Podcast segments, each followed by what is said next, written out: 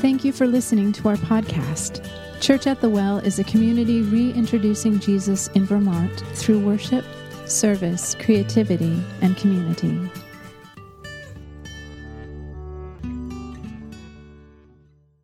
Hey, friends. It is Tuesday morning, and I am recording Sunday's podcast because I forgot to record the podcast on Sunday while we were at higher ground. Uh, and so I thought I would record it just for folks who weren't able to be there and, and re-preach this message. Uh, we spent last Sunday wrapping up our sermon series on finding home, where we took four Sundays to, to look at what the scriptures say about our pursuit of home.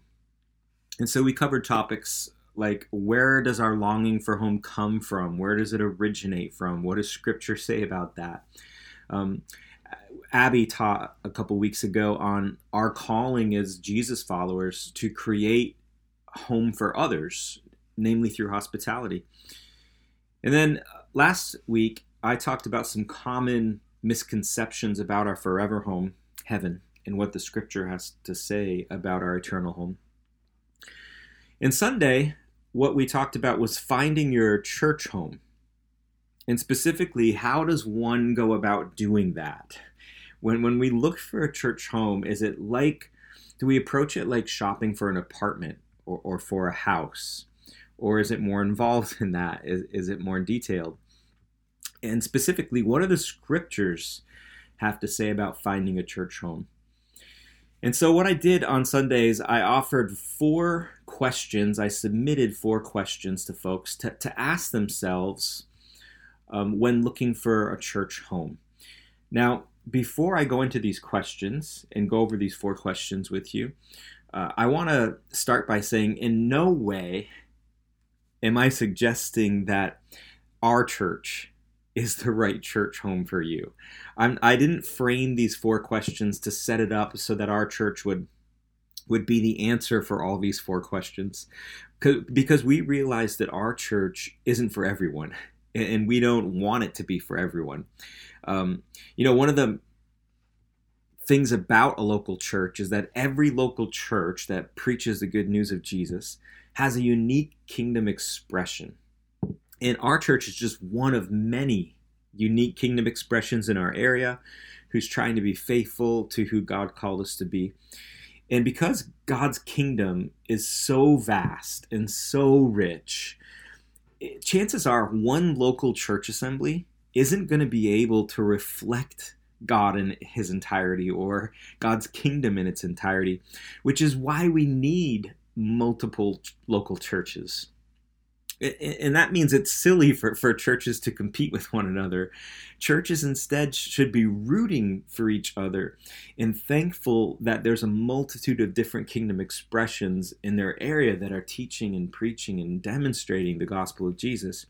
So, in no way am I wanting to use this sermon to try to convince you to be part of our church. In fact, it might do the opposite, and that's okay. Um, I have been part of four different churches in my lifetime, and, and each one of those churches played a special formative role during specific seasons of my life. And I hope that this sermon helps you discern how to find the right church wherever you find yourself in your journey with God, whether that be here or 10 years down the road in another geographical location. And, you know, Jesus said this that he was building his church. And so being a part of that is a worthwhile endeavor. And so I want to submit these four questions to you questions to ask yourself when you're trying to find a church home.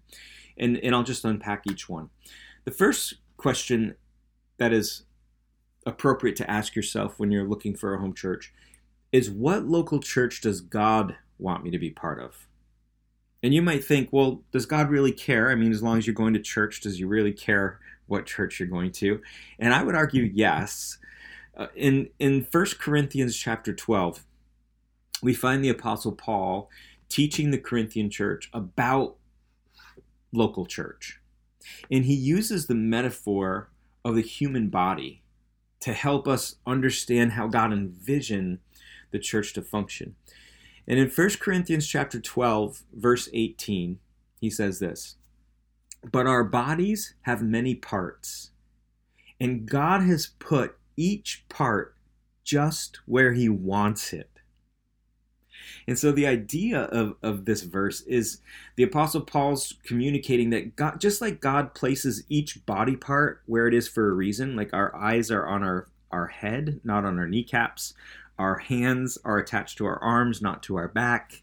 J- just like God places each body part where it is for a reason, so, so it can do its work, so it can function at its maximum capacity. God does the same thing with the church that he puts us in local churches just where he wants us. And so he's very interested and invested in finding the right church home for you. Ephesians chapter 2, verse 19 says this Consequently, you are no longer foreigners and strangers, but fellow citizens with God's people, and also members of his household.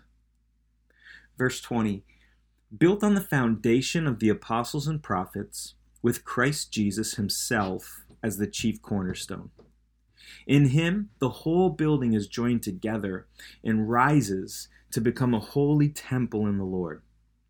And in him, you too are being built together to become a dwelling in which God lives by his Spirit. And so, one of the things that we should do when we're trying to find a home church is to ask ourselves the question what church does God want me to be part of? And that involves prayer, right? Inviting God into the process, asking Him where He wants you to be. The second question we should ask ourselves when we're looking for a home church is Are the bones good? Are the bones good? You know, when I was buying my house in Williston back in 2008, um, we found our house and, and uh, we knew there was going to be some issues with it because it was in our price range and we we looked through and saw some issues for sure but then we we paid for someone to come and inspect the house with us because our thinking was if we're going to invest in, in a, in a house we want to make sure that it's solid it's sturdy there's no cracks in the foundation there aren't any red flags that it's not a bad investment see investing in, in a church is like investing in a home. It requires an inspection. Because if we're going to invest a season of our lives into a local church, we, we do need to do some work. We need to find out is it solid? Is it sturdy? Is it safe? Is are there cracks in the foundation? Are there any red flags? You know, here's some good questions to ask yourself. Is the church Jesus centered? Do they handle the scriptures well? Here, here's a big one. Are there accountabilities? Are, are there checks and balances among the leadership? How, how does the church handle conflict? Are, are there any hints of secrecy or manipulation or control? These are all the kinds of questions that you want to you want to ask and inspect the church home to find out. You, you, you might be thinking, Adam, we're talking about church. There's none of this these things that you're mentioning. Well, unfortunately, churches are comprised of people, imperfect people, imperfect human beings with, with all sorts of baggage, myself included. Um, we are all what I, what I would call hypocrites in transition, right? Um, we're aspiring towards following Jesus, but we're not all together yet. And so churches have issues just like people have issues. And, and churches have issues specifically because they're comprised of imperfect people. And so you'll never find a perfect church, right? Just just read the New Testament epistles, which are letters in the Bible, in the New Testament, that are written to specific churches addressing specific problems because churches are comprised of people. And so there's going to be problems, there's going to be issues. And yet God chooses to invite imperfect people like you and me to participate in his church, to participate in his redemptive plan. So while you'll, you'll never find the perfect church, you still have to inspect the bones. Are the bones good? All right, the third question that we talked about on Sunday when looking for a home church are what's the community like? What's the community like? More, more specifically, what are the people who make up the community like? See, I'm guessing that, that your neighborhood or your town or the community that you live in has an ethos. And that ethos is created by the structures and the, the houses and the in the parks and the people who, who live there. And churches are like that too. Churches have an ethos and they're comprised, that ethos is created by the structures and the people who are part of it. And so, what are the structures and the people like? Is, is the church diverse but unified around Christ? Is it, is it welcoming? Is there a pastoral environment? You know, one thing that, that I've learned over the years is that it's really impossible for me to pastor as the pastor of the church to pastor everybody. But what i can do is is help create and nurture a pastoral environment. So look for that. Look is there a pastoral environment? Um, are the people interested in growing in their faith and getting closer to jesus becoming more like jesus doing the things that jesus did like those are great questions to ask what what's the community like it, it, it, here's another one is is there room for you to serve to contribute, to participate. Um, here's a big one Can you find friends there? You know, one thing I continue to be convinced of is that people aren't looking for a friendly church, they're looking for friends. And so, can you find friends to journey with, even if they're different than you? And, and, and probably it's best if they are different than you. You know, I, I love the dynamic of a multi generational church where there's diversity, um, socioeconomic diversity, racial diversity, uh, uh, but centered around Christ, unified around Christ. And so, those are great questions to ask when considering question three what's the community like? And then the fourth and final question I'll submit to you today is is this. Do the church's aspirational values align with some of your own? Do the church's aspirational values align with some of your own? And I use the word aspirational intentionally because no church has arrived right? We we every church has values that they aspire towards but they have not fully embodied those. And so does what the church value aspirationally align with some of your own values your own aspirational values? Again if local churches are in fact unique kingdom expressions then they're going to focus on different aspects of who god is and, and what his kingdom is like. For instance, one church might really care about excellence. You go to their gatherings and, and and you can see that they're they're they're focused on presentation and it's so good. You you look around and you're like everything is done so well here. Another church might emphasize biblical instruction. They might have really good Bible teachers and preachers. And, and whenever there's teaching and preaching, um, everyone's just drawn close to, to the Lord. Uh, another expression might be worship. They might have really expressive worship. Or a church might have um, a focus or emphasis on mission work overseas or strengthening families. Maybe the church is really good at just equipping families and parents and, and children. Or, or maybe the church has a strong emphasis on justice and reform or they're they're great at contemplative practices or uh, they have a knack for evangelism and, and sharing the good news of Jesus with their neighbors and coworkers and, and classmates. Or maybe the church is dynamic with small group ministry or the children's programming and youth programming is is out of this world or maybe they have a counseling department that just crushes it See, these are all great things to care about. These are all really good values, right? Like none of them are bad. But chances are a single local church isn't going to be able to express all those values super well. And that, that's not an excuse to not work at expanding ministry. That's not an excuse to not get better at things and to grow in things. It's just a reflection of the reality that, that local churches have limitations, just like just like people. Right? Like I, I know this about myself. I'm not great at everything. I'm good at a few things, but I'm not great at everything. And I'm sure that you you could reflect on on your skills and abilities and talents and, and say the same thing. And so just like people, local churches have limitations. And so um, as local churches, uh, we have to prioritize and be faithful with what God's given us to do and, and who He's calling us to be. And so I would say this another thing to consider when looking for a home church is discover what that church cares about. And then see if it aligns with some things that you're caring about. Now, uh, concerning some things that our church, Church of the Well, cares about, I think there's a number of things that our, our church values. Um, and I'm not going to list them all, but but I do want to list a few and again, these are aspirational, which means we haven't arrived at these by any means, but they're things we're, we're striving for and reaching for and, and caring about and valuing. And the first one is authenticity.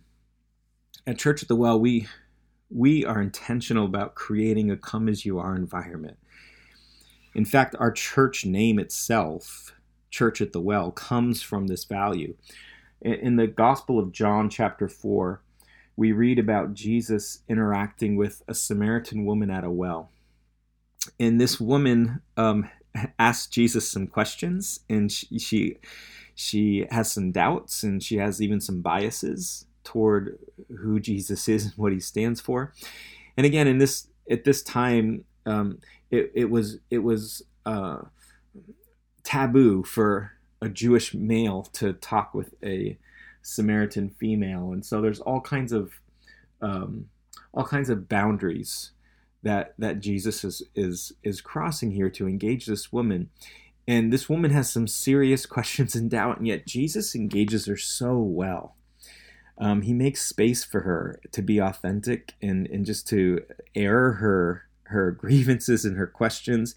And Jesus ends up revealing himself to her in that conversation. And and so when we were coming up with a name for our church, John chapter 4 played a significant role because we thought, wow, could we be the kind of church like that, where we could interact with people who have questions, who have doubts, who have bias against Christianity, and, and create a safe place for them to come and engage them the way Jesus would, the way Jesus does, the way Jesus did.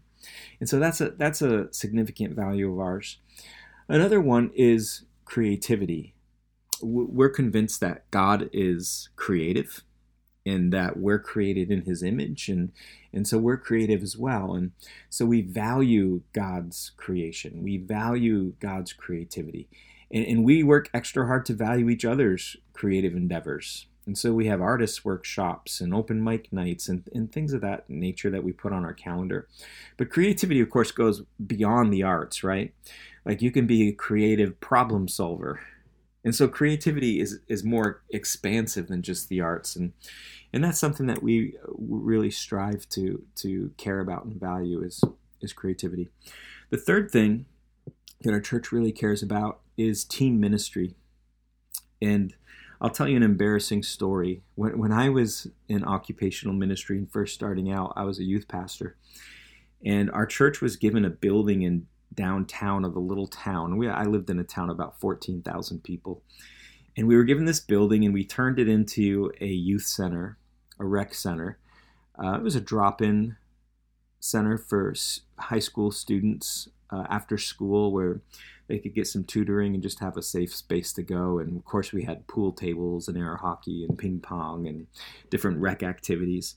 And then we also had uh, church youth services every Friday night. And these church services for these teenagers would go three hours. We would start at seven and end at 10. And there was a real move of God um, where we had well over 100 teenagers attending on Friday nights and over 600 from our area that, that attended those services. And at that point in my young occupational ministry years, I was convinced that it, it's best if I just do everything. And so I did. I set up all the, the the the, chairs and the lighting and the multimedia and um, I did all the preaching and I led all the worship and I, I did all the prayer ministry. It wasn't uncommon to do prayer ministry for an hour after the service, just praying for kids. And I, I did everything. And Um, I remember specifically one time leading worship, and we had a few musicians on the stage with me, and they were they were uh, teenagers who I was like mentoring and discipling, and and the bass player one night was was wasn't playing well. He was playing out of out of step with with the rest of the band and not what we had practiced and i found myself reaching my hand back in front of everybody during worship and putting my hands on his bass strings really just embarrassing him and myself quite honestly in front of this whole gathering of people. And when i did that i felt the holy spirit convict me so much and just stop me in my tracks say who do you think you are? Like your job adam is not to, to run everything and do everything the way you want to do it. That, that god given me the responsibility to to pour into these young people and to unleash them and to develop them even if they did things different than what i was going to do to to to to uh, believe in them and and disciple them and, and just let them let them participate in God's kingdom work. And, and I was so convicted by that. And that played a real instrumental role in, in my value of, of team ministry. And so some of the ways that, that that's reflected in our church is, you know, most churches our size, they have two, maybe three full time pastors on staff.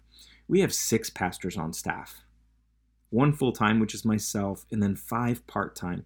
And the reason we do that is because we believe that everybody has something significant, a contribution to offer that that's meaningful. You'll also notice that we we try to incorporate a multitude of voices in our church services. We'll have someone read scripture on on Sunday. Patty gave an amazing testimony of how God's healed her and she's cancer free. Um, we, we we look for beautiful times like that to celebrate, where every voice matters, every part of the body of Christ contributes. Uh, we have discussion groups sometimes during our church service so that people can minister to one another and and, and share what God's doing. I want to read a, a verse in 1 Corinthians chapter 12 for you, starting in verse 21. It says, The eye cannot say to the hand, I don't need you. And the head cannot say to the feet, I don't need you. On the contrary, those parts of the body that seem to be weaker are indispensable. And the parts that we think are less honorable, we treat with special honor. Verse 27 says this Now you are the body of Christ and each one of you is a part of it. And so, just team ministry, that concept is something we really care about. Uh, mission is something else we care about. Uh, one of the questions we often ask ourselves as pastors and leaders in our church is Would our community miss us if we were gone? That's a great question for a church to ask itself is would our community miss us if we weren't here? And I'm not sure the answer to that question is yes quite yet. Uh, but we have a deep desire to be a blessing to our community, to serve the marginalized and care about justice and, and demonstrate the love of Christ in our community. Um, and then, one last thing that I'll share that we have been ultra focused on the last few years is being disciples and making disciples of Jesus. A disciple is, simply somebody who, in the words of John Mark Comer, who's a, who's an author and a pastor from the West Coast that, that that I read and appreciate, he says that a disciple is somebody who wants to be with Jesus, become like Jesus, and do what Jesus did.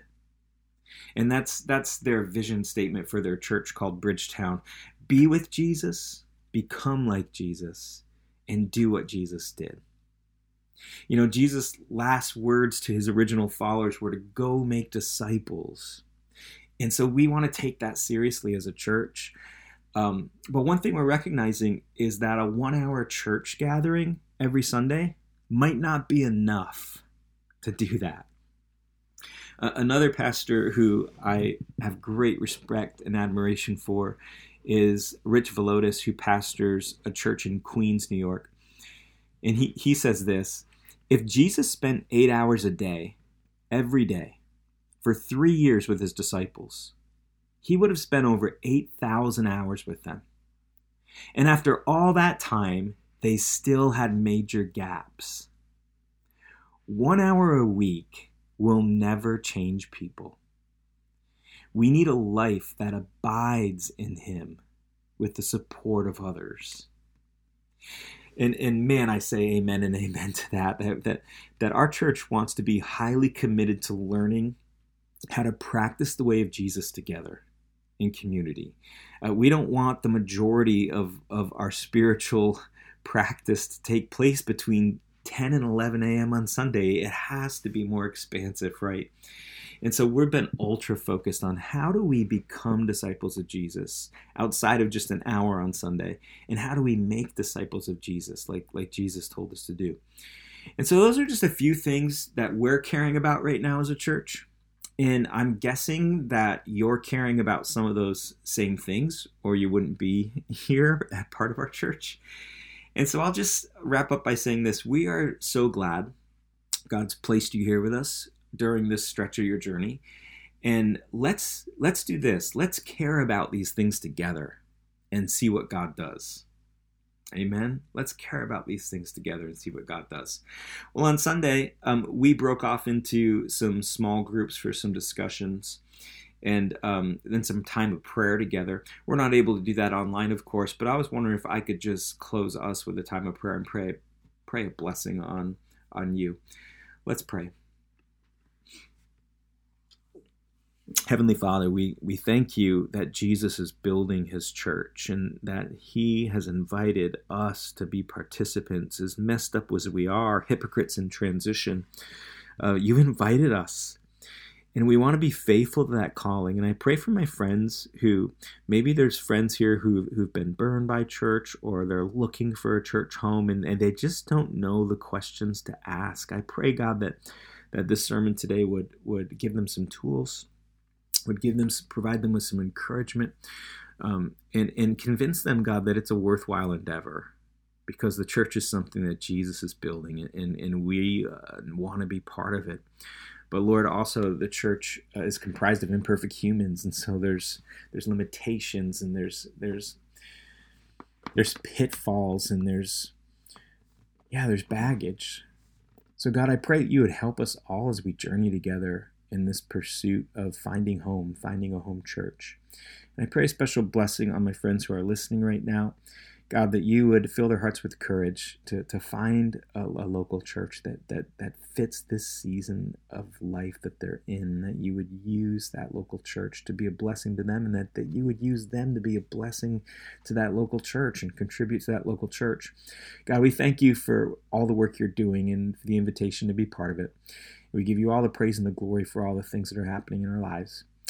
And we ask this in Jesus' name. Amen. Amen, friends. Hey, just a reminder we're back at Main Street Landing next week. Um, so we'll see you there for worship.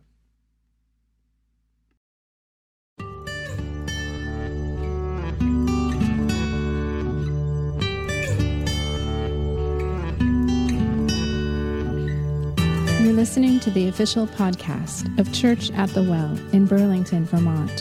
For more information about Church at the Well, including gathering time and location, events, and how you can financially support the podcast, please visit us online at wellchurchvt.com.